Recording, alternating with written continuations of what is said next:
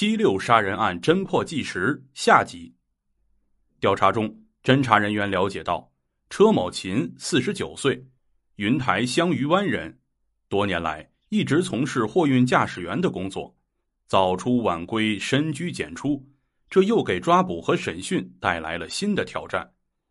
据景区分局分管刑侦的副局长马腾介绍，车某琴多年来已经在群众中形成了一种老好人的形象。如果我们贸然行动，有些群众可能会不理解。由于他居住在开阔地带，稍出差错就可能让其逃脱，所以我们制定了详细的多套抓捕和审讯方案，同时提前和海州区检察院沟通，提醒他们提前介入，确保抓捕、审讯、起诉要快速果断。五月二十三日中午，专案组在交警支队海州二大队民警的配合下。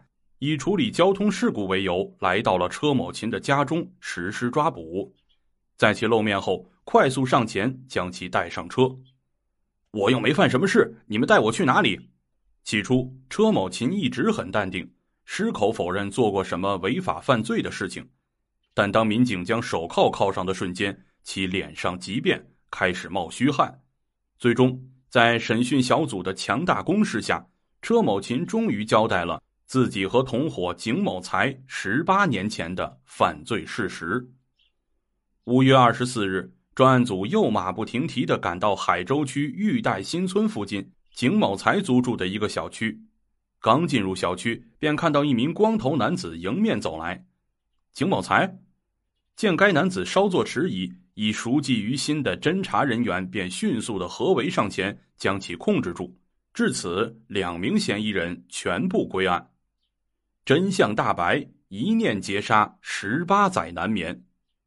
兄弟，最近手头比较紧，有没有什么弄钱的法子？卖淫女应该有钱，要不咱们找个卖淫女弄点儿？一九九八年六月二十五日的晚上，一个抢劫卖淫女的计划在车某琴、景某才之间悄然密谋。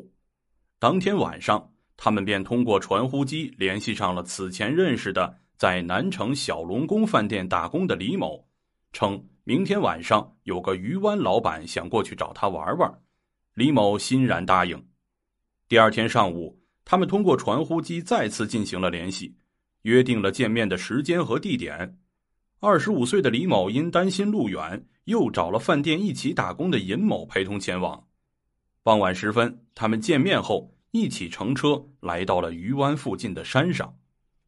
当他们来到鱼湾景区神仙崖处时，车某琴、景某才露出了狰狞的面孔。车某琴掏出事先准备的水果刀，逼着他们将随身携带的金戒指、传呼机以及几百元现金等财物全部交了出来。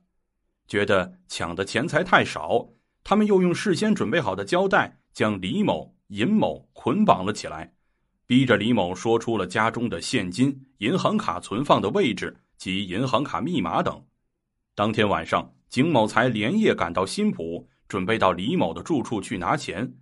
当来到李某住处附近时，发现李某家中有灯亮，屋内有人。景某才又连夜的往山上赶。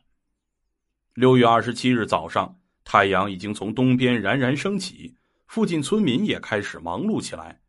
李某、尹某发现有人经过，欲呼救时，车某琴害怕事情败露。分别用刀捅、掐捂等手段将他们残忍的杀害。李某才赶到山上与车某琴碰面后，见两名女子已经被杀害，他们便分头逃窜。这么多年来，我一直兢兢业业、努力工作，想彻底忘掉此事，但内心深处时刻都在担心，害怕最终会东窗事发。被抓获后，埋藏在车某琴心底十八年的大石头终于落地。而景某才也彻底结束了长达十八年的流亡逃债生活。善恶到头终有报，人间正道是沧桑。办案民警用锲而不舍的意志、无怨无悔的拼搏，兑现了景区公安对人民群众的承诺，命案必破。亲爱的听众朋友们，本章内容已经播讲完毕，感谢您的收听，咱们下章再见。